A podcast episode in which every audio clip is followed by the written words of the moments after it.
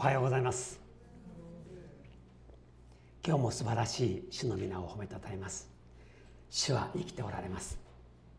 新年明けましておめでとうございます。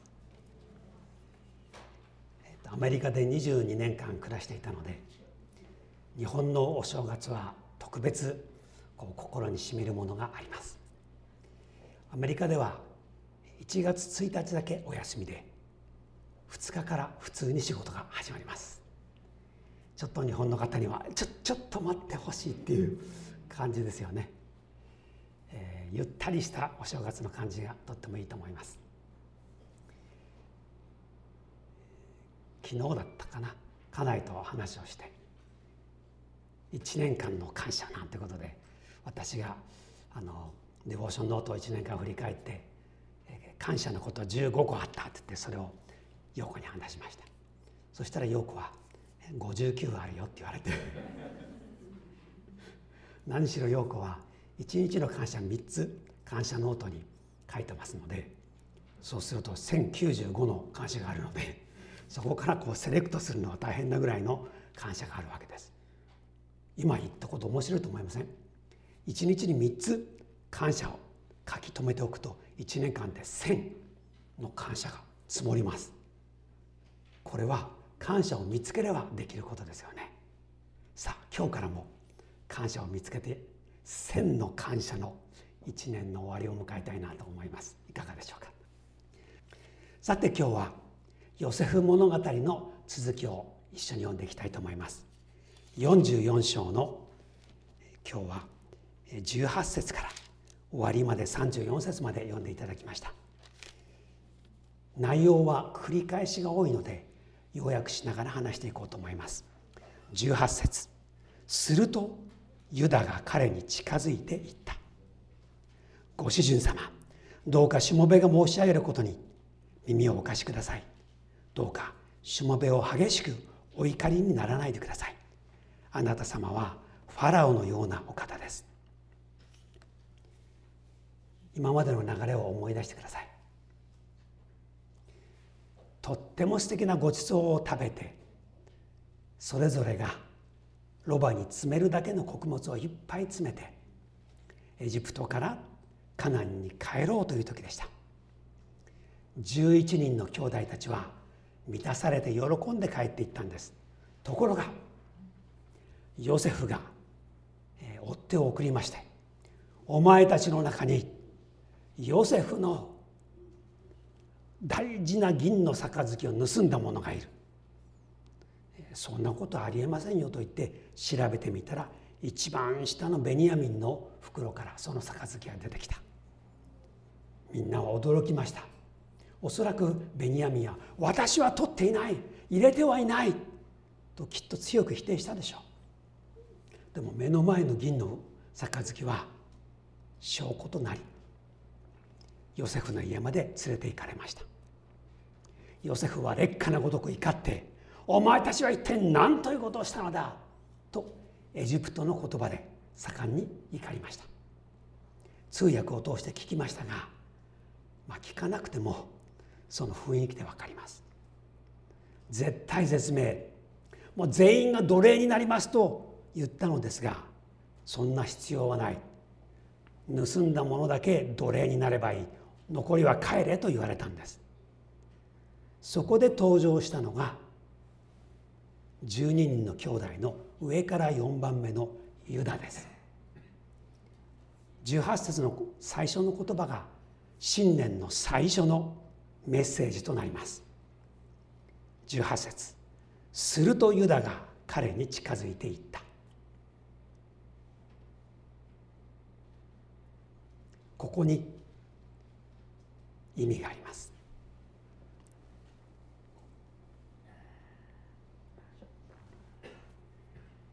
ここで聞きましょうかね。あなたは自発的に何かをする人ですか？それとも英語の授業の時のようにできれば先生と目が合わないように下を向いてなんかこう過ぎ越してくれるのを待つという。そういう生き方ですか。絶対絶命。ベニヤミンは奴隷としてエジプトに残らなければならない。エジプトの長官はもう怒り狂っている。そして帰れと言われている。もうダメだとみんなが思っています。ところがたった一人だけ。事態を変えようとした。ユダがいたんです。ユダが彼に近づいていったとあります。ものすごい怒っているエジプトの最高権力権力者のようなヨセフのもとに近づいていくというのは危険です。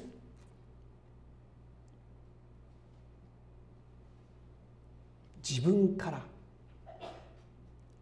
怒り狂ってる人のところに行って何かを打開しようとする勇気。これがユダの特徴です。すでにユダは最後の結論を何というか決めていました。結論は何ですか？33節です。ですからどうか今このしもべをあの子の代わりにあなた様の奴隷としてとどめあの子を兄弟たちと一緒に帰らせてください。私を身代わりにしてください。それを言うつもりで立ち上がり近づき怒っている人の怒りを鎮めようとしたんです。今年私たちにチャレンジが与えられています。この御言葉です。ユダが彼に近づいていった。今年新しいことをしよう。そう思ってる人いますか？1月1日の朝お祈りしながら。そうだ。今目の前にあることにチャレンジしよう。新しい決断をしよう。違う生き方をしよう。そういう思いのある人がいますか？神様はきっとあなたを祝福してくださいます。さっきの感謝のノートじゃないですがね。やってみようなんて人がいたらそれだけでも素敵ですよ。千の感謝。素敵だと思いますね。一年の終わりに奥さんやご主人に千の感謝全部聞いてって。千を全部読むなんていうのも面白いでしょう。どんな新しいことが待ってるんでしょうか。場合によっては新しいことが向こうから歩いてくる場合があります。え？そんなチャレンジがあるんですか？新しく君をこの職に抜擢しようなんて話があるかもしれない。新しい奉仕の機会があるかもしれない。福音を伝えるチャンスが来るかもしれない。向こうからいろんなものがやってきます。その時にユダのような心を持っている人はそのチャンスの船に飛び乗れます。でもそういう心がない人はそのチャンスの船が向こうに流れていってしまうのをああ行っちゃったって人がいるかもしれません。あなたの心にユダの心を持ってください。物事を打開するのはあなたです。鍵はあなたが握っています。あなたから始めることができます。目の前の怒っているエジプトの最高権力者のようなこのヨセフにあなたのお考えを変えてくださいと言ってるんです。で18節。ご主人様どうかしもべが申し上げることに耳をお貸しください。どうかしもべを激しくお怒りにならないでください。あなた様はファラオのようなお方です。あなた様は以前しもべどもにお前たちに父や弟がいるかとお尋ねになりました。それで私たちは私たちには年老いた父と年寄り子の末の弟がおります。彼の兄は死にその母の子としては彼だけが残されましたので父は彼を愛していますと申し上げました。まずは事実の確認から始めています。あなたが言われたので家族構成を詳しく話しました。年老いた父がいることを分かっていただけましたね。その父がこよなく愛しているのが末の弟です。12人の一番下の子です。でその子は父とつながっていてこの子を失ったら父は死んでしまうと何度も言っています。ところがあなたはおっしゃいました。その一番下の弟を連れてこなければお前たちの言うことは信じない。でここでユダは言及しませんでしたがヨセフは彼らにスパイの用意をかけました。お前たちはこの国の隙を伺うものだ。そうに違いない。いやでもちゃんと私たちは普通の家族です。弟も父もいます。じゃあその弟を連れてこいっていう流れでしたよね。だから言われた通り言っただけです。そしてその弟を連れてこなければもう一度来ることは許さんとおっしゃったので連れてきました。それを思い出してくださいと言って事実をゆっくり説明しながら心を落ち着かせました。で父と吸ったもんだが最後にありました。父はねこのベニヤミンを連れて行って帰ってこれなかったりしたらもう本当に死ぬよ。この白髪頭の父を悲しみながら読みに下らすつもりかと言われてきたので私が保証人になったんです。さあ27節見てください。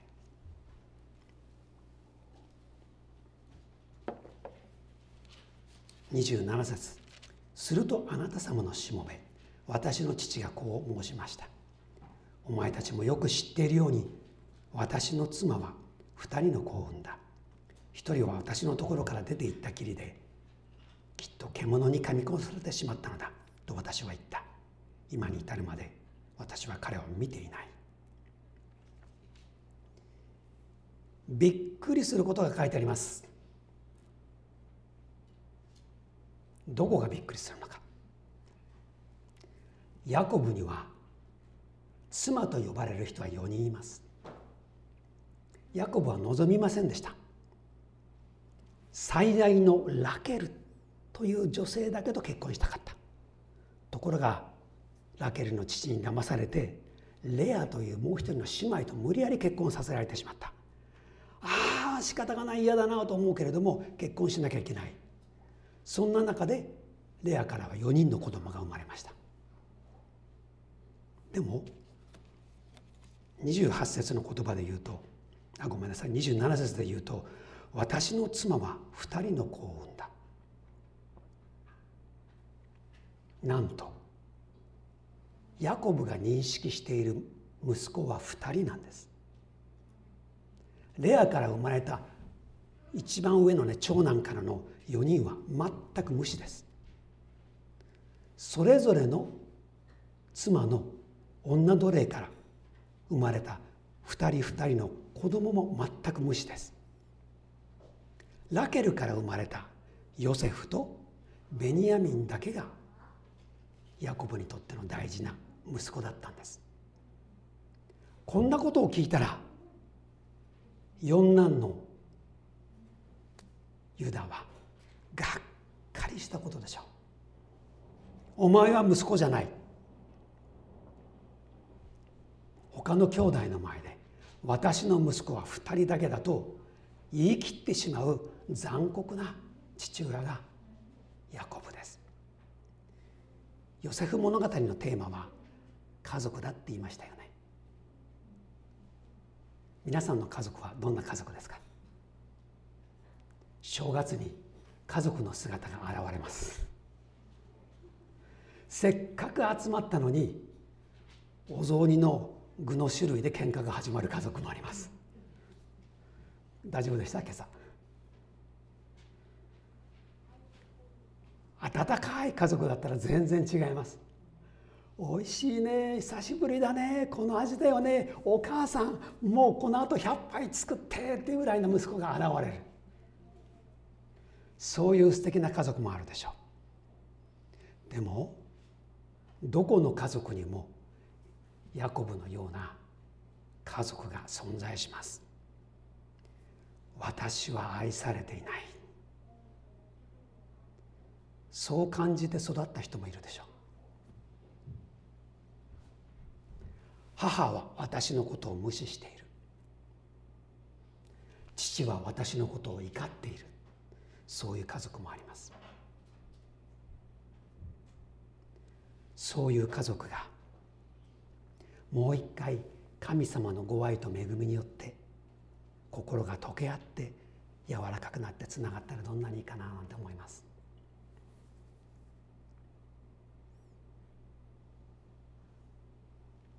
ヨセフのことも父は言ってました。獣に噛み殺されたんだな。だからずっと見ていない。この言い方はまだまだヨセフに未練を持っていて生きていれば会いたいという気持ちが現れています。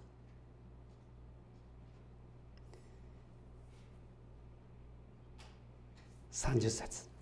私が今あなた様のしもべである。私の父のもとへ帰った時。あの子が私たちと一緒にいなかったら。父の命はあの子の命に結ばれていますから。あの子がいないのを見たら父は死んでしまうでしょう。しもべどもはあなた様のしもべである白髪頭の父を悲しみながら読みに下らせることになります。ユダは父ヤコブとベニヤミンが命と命でつながれていると感じていました。これはとても強い表現です。家族の誰かと誰かがとっても深くつながっている。命と命がつながっていると外から見ても思えるような関わりができたらそれはすごいなと思います。あなたの家族の中で誰と誰が一番つながり深いですか？もう一歩踏み込んで聞きます。あなたの心は誰の命とつながってますか？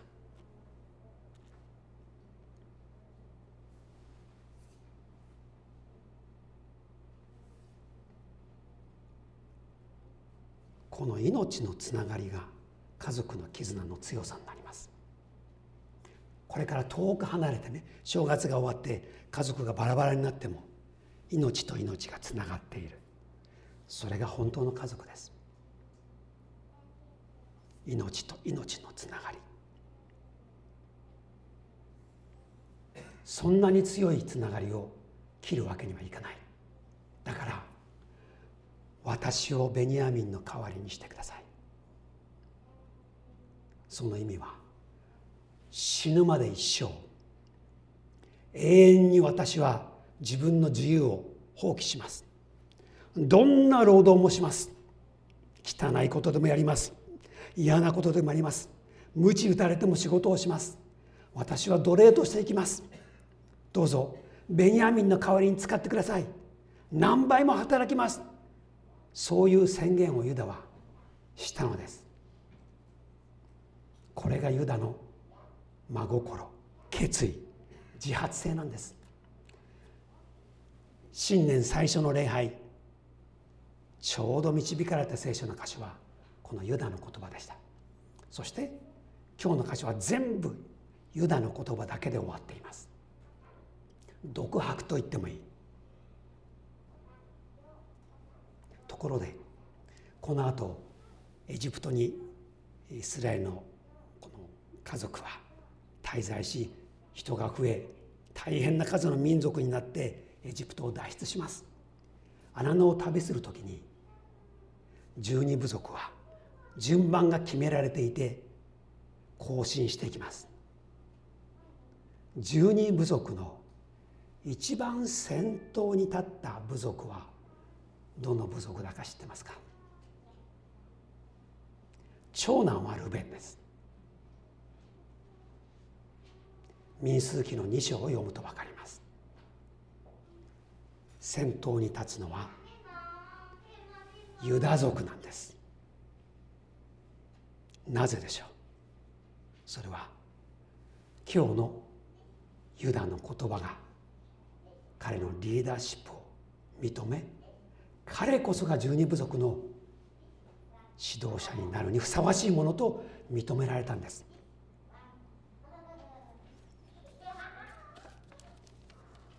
民数記の2章の9節。彼らが先頭を進まなければならない。ユダ族はこのようにして十二部族の中心になります。マタイの一生を見て分かるようにアブラハムイサクヤコブといってずっと続いていく民族の最後にイエス様の名前が出てきます。そのヤコブの次に出てくるのはユダなんです。イエス様はユダの子孫として生まれたお方なんです。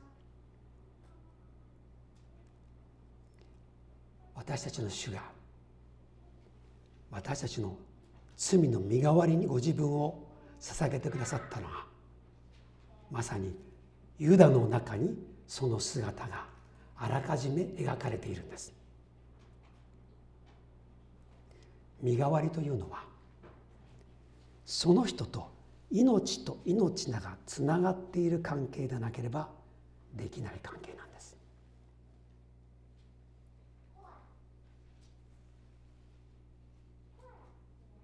そうやって考えると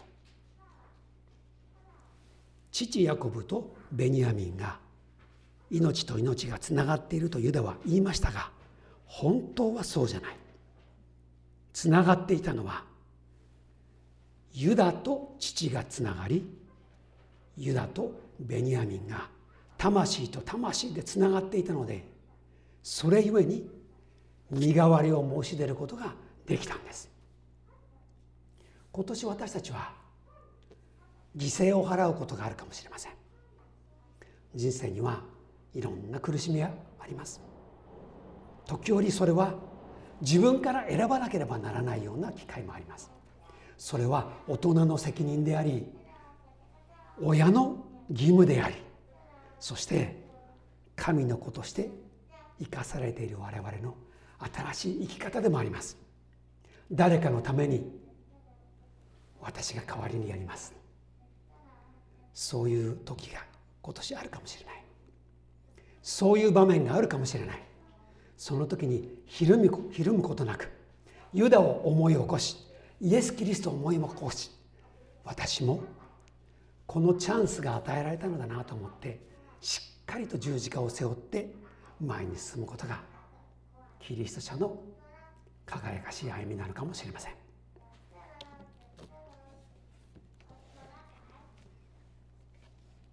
まとめましょう今年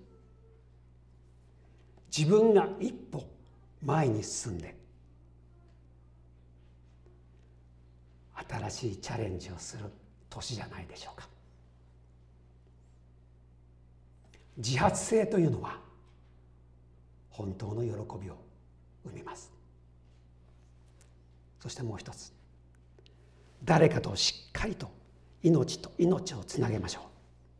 別の言い方すればそれは愛っていうことです誰かの命を大事に思いしっかりつながることが愛です。そうやっていろんな人としっかりとつながっていきましょう。家族もつながりましょう。夫婦もつながりましょう。主にある兄弟姉妹もつながりましょう。そして新しい人の出会いと中でもそういう中でもつながっていきましょう。それこそが私たちの新しい生き方なんです。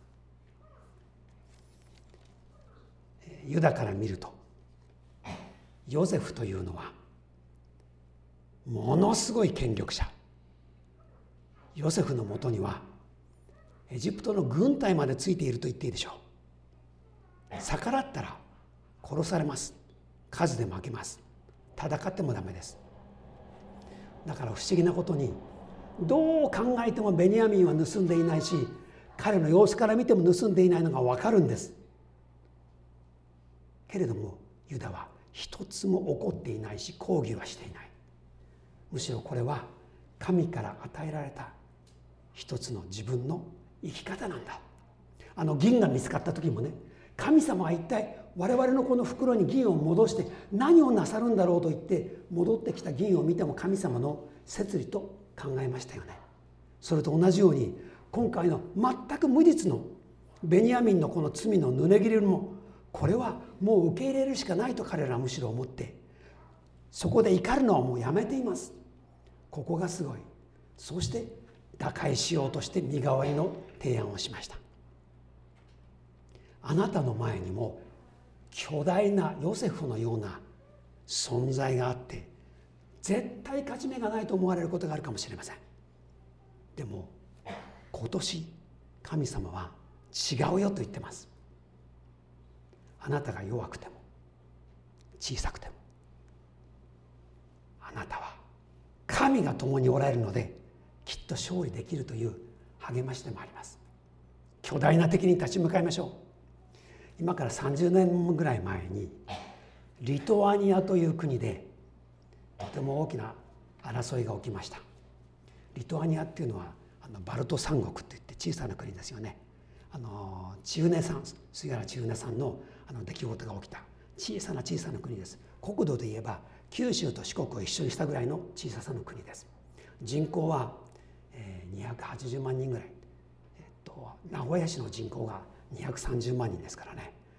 名古屋よりもちょっと周りの人をくっつけたらリトアニアの人口になります。そんな国がずっとずっと今は、ロシアですけどもソ連ソ連連邦に征服されてものすごい圧政のもとで苦しんでいました。50年間苦しんでたんです、反対する人はシベリアに送られて強制労働おそらくそれがその50年の間に10万人ぐらいの人がシベリアに送られたと言われています。逆らったら殺される。もう恐ろしい中にいたんです。でも選挙で民主派、えー、が勝ちましてね。そして共産党なんかに負けない。みんなで国を作っていこうと人たちが勝ちまして独立を宣言したんです。1991年でしたかね。独立を宣言した次の年の1月11日の日曜日ソ連軍は戦車を侵攻させて今のウクライナと同じような感じでダーってロシアの軍ソ連の軍が攻めてきました。その時にリトアニアの人はどうしたか。記憶にありますか。手に何の武器も持たず国会とか重要な首都の拠点に人々が集まって我々はあなたたちを入れない。あえて武器を持たずにたくさんの人が集まって戦車を止めました。けれども進めという命令とともに戦車は前に進んでいって13死の人が殺され500人ぐらいの人が傷を負いました。そしてその後もまた攻めてくるってことが分かったので5万の人々が同じ場所に集まって手に一切武器を持たずに戦車の前に立ちはだかったんです。彼らは武器を持たないという決断をしてました。その思想的な背景にはジーン・シャープというアメリカの政治学者非暴力で戦うということを生涯考え抜いて戦い抜いた。そういう学者がおりました。その出し彼の出したさまざまな提案を土台にして暴力では巨大なソ連には勝てない。今言いましたでしょう。名古屋よりもちょっと多いだけの人口で巨大なロシアの軍隊に勝てるはずがない。戦えば人が死ぬ。もっと死ぬ。たくさんの建物国土が滅ぼされて壊されていく。いやそうじゃない。だからこそ非暴力で戦おうと言ったのが彼らの戦い方でした。信じられない戦い方です。そして5万人の人が集まってどうしたか。歌を歌ったんですよ。戦車の前で兵士の前で。祖国の称える歌。みんながよく知っている歌を大声で歌い手をつなぎ我々は暴力に屈しないこの国は我々の国だと言ってですね暴力なしでついにソ連軍は帰っていったんです。そして見事に独立しソ連連邦がやがて崩れていったのはそのリトアニアでの敗北から始まったんです。武力なしですよ。その学者ジーン・シャープという学者アメリカ人の学者も少し前に亡くなりましたけれども牧師の息子だったんです。私はそれを知ってああなるほどねと思いました。あなたの前にどんな巨人が現れても我々はユダのように前に一歩進み出ることができます。我々には賛美歌があります。祈りがあります。そんなふうにして主をたたえる歌を歌い共に祈りあなたが前に進み始めたら巨大な敵も滅びます。大きな壁も崩れます。無理だと思っていた戦いにも勝利できます。今年主を信じて主を期待してビクトリー勝利をつかみましょう。どうぞあなたの言葉でお祈りください。